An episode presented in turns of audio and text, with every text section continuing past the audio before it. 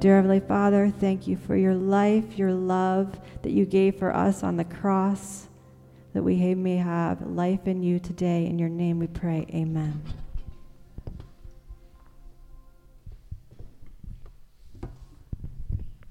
What do you think the number one reason is people lose their faith? They just stop believing. A lack of hope? I think that's a huge factor. What do you think's number one is? Bad things happening? Yeah, that's actually right on it. When we pray about something, some, we're in a bad situation and God doesn't show up. He lets the bad thing happen. The bad thing happens to us or someone we love. The number one reason people abandon their faith is unanswered prayer. When your loved one's sick and you pray for them and they die.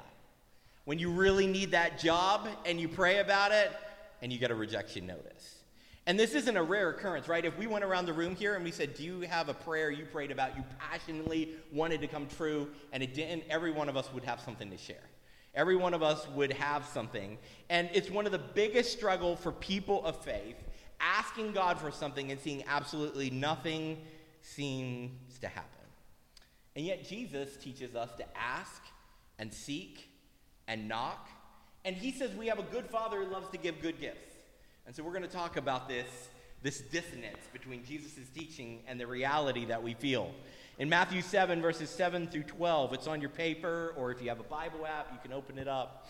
Ask and it will be given to you. Seek and you will find. Knock and the door will be open to you. For everyone who asks receives, the one who seeks finds, and the one who knocks the door will be open. Which of you, if your son asks for bread, will give him a stone? Or if he asks for a fish, will give him a snake? If you then, who are basically evil, you make a lot of mistakes, know how to give good gifts to your own children, how much more will your Father in heaven give good gifts to those who ask him?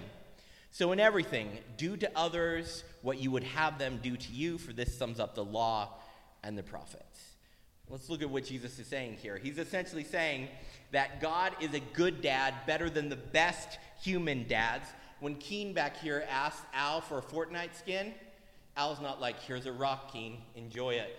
This is really nice. You know, this is what you wanted. Uh, he gives him a Fortnite skin. You know, he, he gives him a, what he wants. God's an even better father than the best human father we can imagine. Um, one of my favorite people is Mr. Rogers.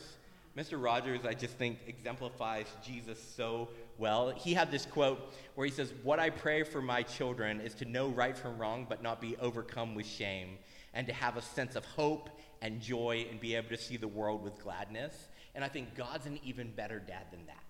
Like, God wants even better things for you than the kindest father on earth. And so, because of Jesus' teaching, we can ask boldly. He says, Ask and it will be given to you. Uh, Jesus has already taught on prayer on the Sermon on the Mount, but he's touching on it again here. And I think he just wants to reinforce to us it's not wrong to bring your request to God. God's not like, you're asking for something again. He's a loving father. He loves to hear about what we need. He loves us. He longs to hear what is on our heart. I think sometimes we settle for small prayers because I'm like, mm, God's going to be busy. Like, he doesn't want to hear this. Or I imagine him with an energy bar, and I'm like, he doesn't have enough, you know, energy right now to deal with my thing. He's dealing with the world, and so I'll make small requests. Oftentimes, what I'll really do is I'll pray for small things because I don't think prayer works, and I don't want to look silly. We don't believe God is actually eagerly waiting and wanting to shower us with good, and so we pray small prayers so we won't be disappointed. Mark Batterson, a pastor in DC, says bold requests glorify God because bold requests require God.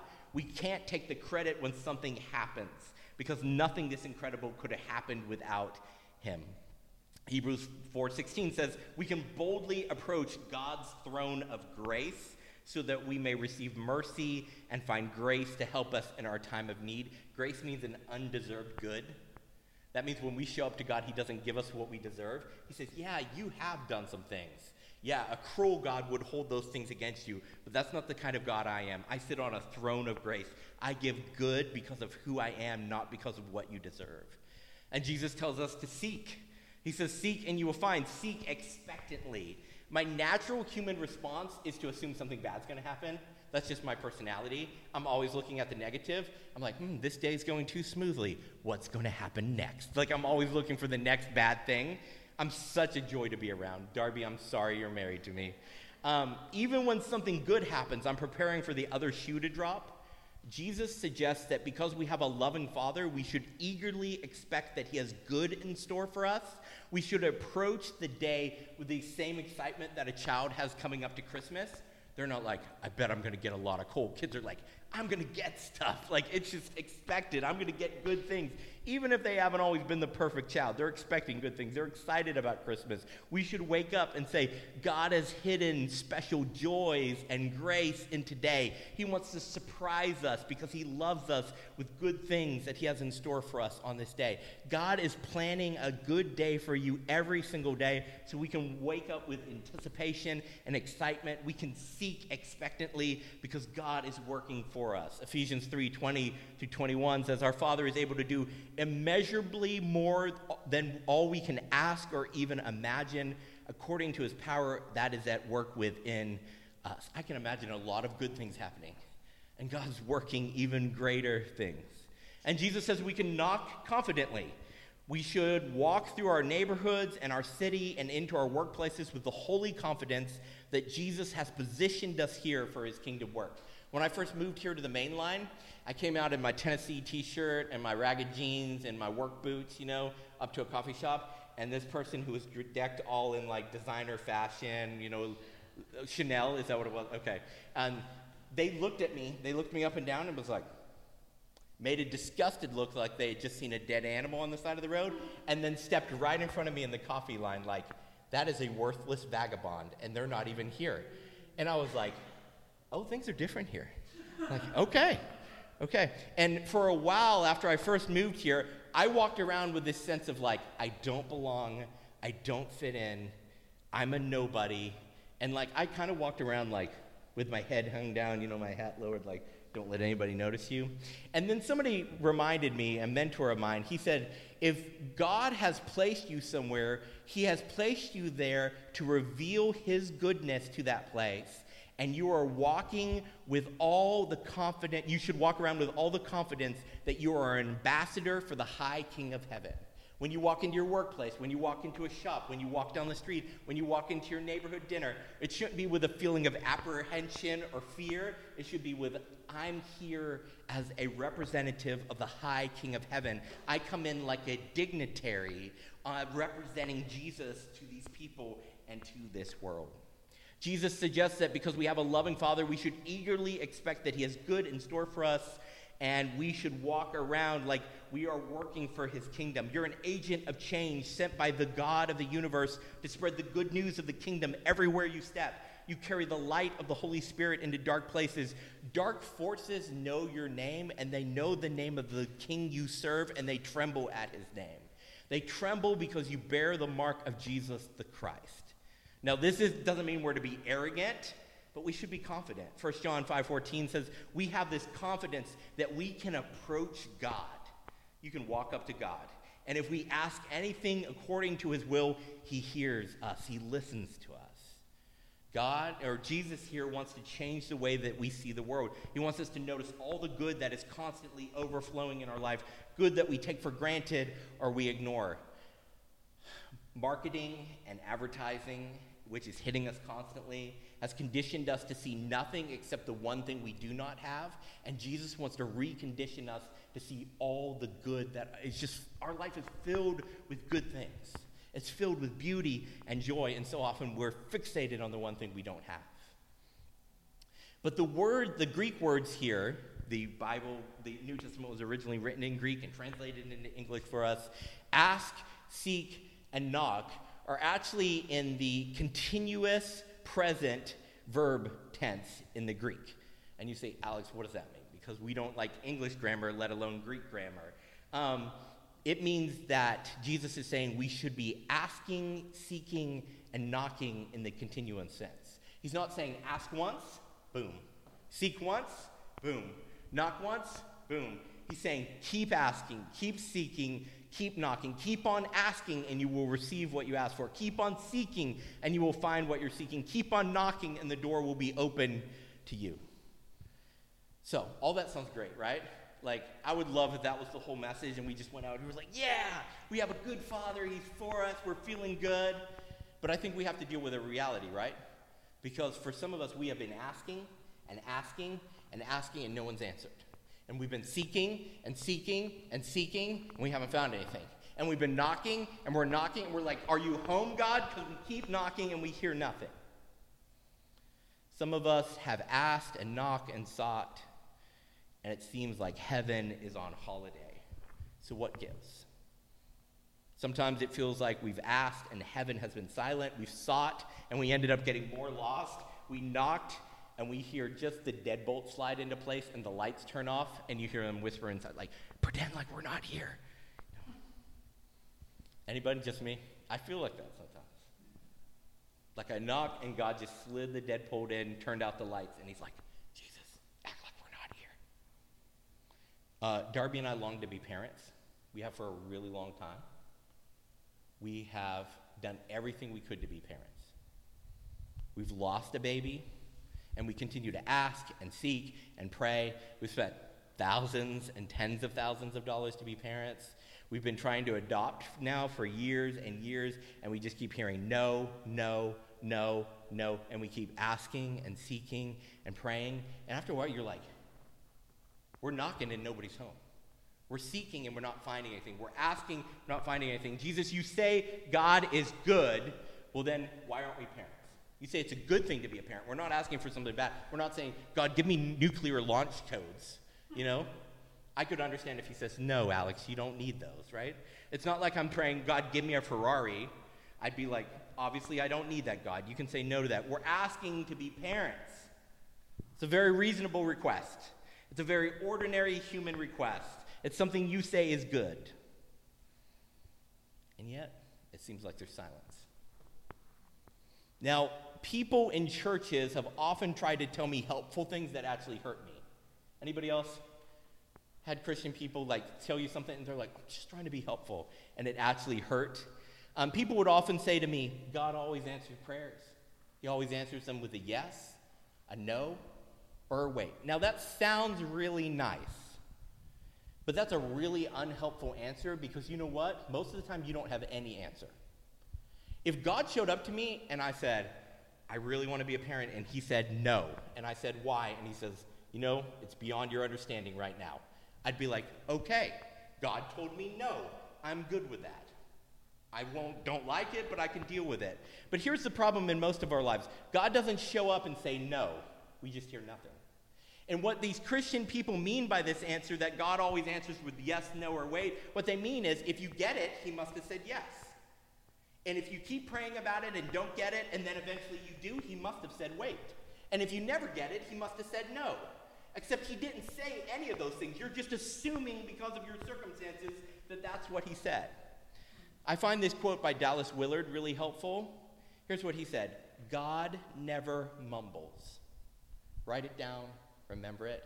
I think too often we try to put God's words into our circumstances when he's not speaking. Just because you don't have what he wants doesn't mean that he said no or wait. Just because you got something doesn't mean he said yes. Dallas Willard says, When God speaks, you'll know. There's a few times in my life when I felt clearly that God told me to do something. I felt clearly that God impressed something upon me. And to guess in the moments where he's silent what he's actually saying will many times make me develop a wrong picture of God. A lot of times we get mad with God about words that we put into his mouth because nothing seems to be happening and we don't hear anything. We like, he must say no. How dare you say no? He hasn't said no. We've just assumed it's a no. Or nothing seems to be happening and we're like, how dare you make me wait? We don't know that he said wait. God never mumbles when he speaks, you'll know. In Pete Greig's book, God on Mute, he gives 15 reasons why sometimes it seems like God is completely silent when we pray. Here's his 15 reasons. Sometimes because of common sense. Sometimes we ask God to do something stupid, meaningless, or illogical. I remember one time praying with kids That's always a scary thing because kids pray for crazy stuff. And this one kid was like, I pray that you'll make squares triangles. God's not going to do that. He's just not. Like, that's going to rewrite all of reality. That's something stupid, meaningless, or illogical. I hope that kid's faith was not broken by the fact that squares are still squares and not triangles. Um, contradiction. Sometimes we're praying about something and our prayers are conflicting with those of someone else. This happens a lot of time in school. All the kids are praying for the snow day, and the teacher's like, if we just finish this stuff, we can have a longer holiday and we don't have to make this day up at the end of the year, you know? You got students, you got students and teachers praying against each other. Sometimes you're praying for something that breaks the laws of nature. You're praying for something potentially detrimental to the natural order or to the lives of others. Um, I can't tell you how many times I've prayed to go back in time and fix the stupid thing I've done. But you know, if I did that, butterfly effect, I'd ruin a lot of other stuff along the way too, you know? Um, sometimes we're praying about something and life is just tough. I'm expecting God sometime to spare me from the stuff that's just human experience because of the fallen, broken world that I'm in. See, a lot of times I pray that I don't get cavities, but I keep not brushing my teeth enough, I keep not flossing, and I keep eating sugar.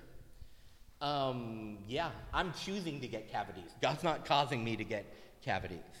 And sometimes our prayers, God's silent because of doctrine. My prayer doesn't reflect God's character, it doesn't reflect his promises. Um, sometimes we're praying for something that's second best. Although my prayer is for something good, it's possible that God has something different in store for me. Sometimes God's silent because of our motive. Our prayers are really just selfish. Um, James, the half brother of Jesus, talks about this. He goes, Many times your prayers go unanswered because you're praying for something selfish. You're praying for something that you passionately want in your flesh and not in your spirit. Sometimes our prayers go unanswered because of our relationship with God.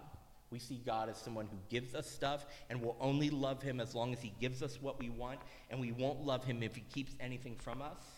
And sometimes he reveals that to us by not giving us everything we want. Sometimes there's an opportunity to go deeper in our relationship with God by being silent when we pray. Free will. Sometimes I pray for God to override someone's free will. I really do. I'm like, this person's in a lot of trouble. God, just take over their body for a few minutes and get them out of that situation, get them away from that addiction, get them away from that thing, and you know, then they'll be able to get their life straightened out. God just doesn't override people's free will. Sometimes I wish he'd override my free will. Sometimes I do stupid things. Sometimes I wish he'd override other people's free will, but God respects people way too much. He loves people too much to ever force them to do something. He'll invite them. Sometimes God is silenced because of influence.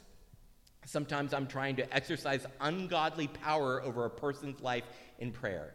Um, this happens a lot of times, I think, with spouses. Maybe not. Maybe it's just me. But I'm like, oh, if I pray about these things, then my spouse will change. And I'm sure I have some things. You're perfect, though. This is a hypothetical. Um, and I'm sure, at being married to me, there are things where Darby's like, I wish I could just pray this change into Alex's life. And uh, that's just not how most people change. Number 11, sometimes your prayers go unanswered because of satanic opposition.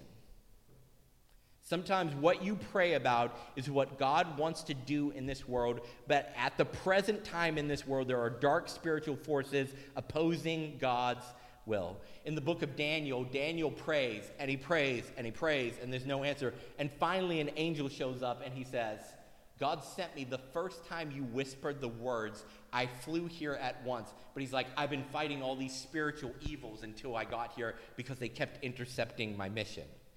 It's such a weird passage. But it makes me think that sometimes we pray and God says yes, and we can't see all the spiritual warfare that's happening all around us to try to prevent God's yes in our life. Number 12, faith. Do I really believe that God can do this? Sometimes it goes unanswered. Jesus said, because we have too small faith. We don't actually think we have a good Father. Number 13, perseverance. Do I want this enough to keep praying? For some reason, Jesus kept telling stories about continuous prayer. He talks about a woman who uh, had been um, an unjust situation in the community had happened to her. And so she went to this judge, and the judge goes, I don't care what happens to you. But she kept going back over and over and over and over. And finally, the judge goes, You know what? I'm sick of you coming. I'm just going to do it to get rid of you. And he says, You have a loving father. Won't he want to do it even more so than someone who was just annoyed at you keep coming? Perseverance. Sometimes because of sin. Sometimes our sin. We'll talk about that in a minute. Sometimes because of justice. Am I actively seeking to express God's love for others? And that fits rightly into how Jesus ends this little teaching. Because he, seems to make a swerve here. Did you catch it in Matthew 7 12? Notice what he says. So, in everything, do to others what you would have them do to you, for this sums up the law and the prophets. That seems like a weird way to end a section, right? On like asking God for things. He's like, by the way, do to others as you would have them do to you. A Gentile went to Shammai, who was a famous Jewish rabbi, and he said, Teach me everything about the law as long as I stand on one foot. Why I stand on one foot, which I can't do for very long, maybe 15, 20 minutes, you know, you teach me everything I need to know about the law, the Jewish faith. And Shammai, the rabbi, turned away in anger, and he's like, how could I teach you everything in so short a time? You need a lifetime to learn the law. And then the questioner went to Hillel. Hillel and Shammai were rabbis who lived during the same period, even though they had different approaches to the Jewish faith. And Hillel, um, this Gentile, went to Hillel and he made the same demand. And the sage turned to him and said, Whatever thou, whatever you would prefer that men not do to you, do not do to them. The whole law is summed up in that. And so the Gentile became a Jewish proselyte, according to the, the legend. Um, Aristotle said, How you should act to your friends is like this we should act like we want them to act towards us. And then Jesus comes along and he puts his own unique twist on it. Rather than Hillel saying, don't do the things that you don't want done to you, or rather than Aristotle saying this is how you should treat a friend, Jesus said this is how you should treat everyone. Do to everyone else as you would have them do to you. So you say, what a weird way for Jesus to end this. What does this have to do with asking and receiving? A.W. Tozer said, by secret law of the soul, we naturally move to our mental image of God. What you think God is like is how you will begin to behave. If you think God is cold and uncaring, he's cruel and unkind, you will begin to be that way to others. If you think there is no God, it will affect how you treat others. Everything comes down to you, and you're responsible for everything, and there's no outside supernatural spiritual help. If you think that a good God has said no to you, or has been cold or cruel to you, it will affect how you treat others. And so that's why Jesus ends this way. How we treat, how we think God is, how we think he's treated us will affect how we treat others. And how we treat others ultimately affects our prayers. 1 Peter 3 7. Oh man, this is such a hard verse. In the same way, husbands must give honor to their wives Treat your wife with all understanding as you live together. She is your equal partner in God's gift of new life. And notice what Peter says here treat her well so your prayers will not be hindered. How many times have I prayed about something and God's like, You've treated Gar- Darby like crap this week. So I don't care what you have to say until you get that straightened out. I don't want to listen to you. Mark 11, 25, whenever you stand and pray, make sure you forgive if you have anything against anyone, so your Father who is in heaven may forgive you your sins. Sometimes we stand and pray and we have a bunch of unresolved relationships with other humans, and that's affecting our ability to come in and have a conversation with God. Essentially, it's like this Imagine there's two kids and they begin hitting each other and the parent pulls one of them aside and says, We need to deal with your hitting. This isn't good. And the child says, Give me money, Dad. And the dad says, First of all, we need to deal with the fact that you were hitting your brother. And he goes, I want presents. Where's my presents? And he says, You're not getting any presents until, first of all, we deal with the fact that you're hitting your brother all the time. That seems silly. And yet, many times, that is how we affect prayer. We have all these issues with other people. We've treated other people poorly, and we come to God, and He wants to talk about who we are becoming, and we want to talk about what we are not getting. Somehow, our view of God affects how we treat others. Somehow, how we treat others affects our prayers. And sometimes we're doing everything right still, and heaven is silent. The Psalms are filled with laments wondering where God was and why he didn't show up. The Psalms are filled with these, these songs of outcries where they say, God, I did everything right. I did everything that I was supposed to do, and everything just seems like it's in ruins. The Bible doesn't hide this reality of our faith. This isn't like in the fine print. Like after a while, Jesus is like, by the way, you signed up to be a Christian. Here in the fine print means sometimes you won't get what you want and it sucks. No, that's not what Jesus does. It's right there in the midst of our whole faith, people have seemed to do all the right things, and sometimes God is silent. 2 Corinthians 12, verses 8 through 10 says, This is the Apostle Paul, perhaps the greatest Christian in the New Testament. He says, I asked the Lord three times to take away from me this, this thing that troubled me, this burden I had, this thing I wanted to get rid of. And here's what God said to me I am all you need. I give you my loving favor my power works best in weak people, in people who don't always get what they want. And Paul says, So I am happy to be weak. I'm happy to have troubles. I'm happy not to have everything I want so that I can have Christ's power in me. I receive supernatural joy when I am weak. I receive joy when people talk against me and make it hard for me and try to hurt me and make trouble for me. I receive joy when all these things come to me because of Christ. For when I am weak, then he is strong in me. Man, I'd love to stand up here and tell you, I'm there. Man, I'm just in such a good place. But Father's Day rolls around, I'll be walking down the street and people are like, that guy looks like a dad. Look at that beer gut on him and that mustache. He's got to be a dad, right? You know, they're like, Happy Father's Day. And my heart just breaks.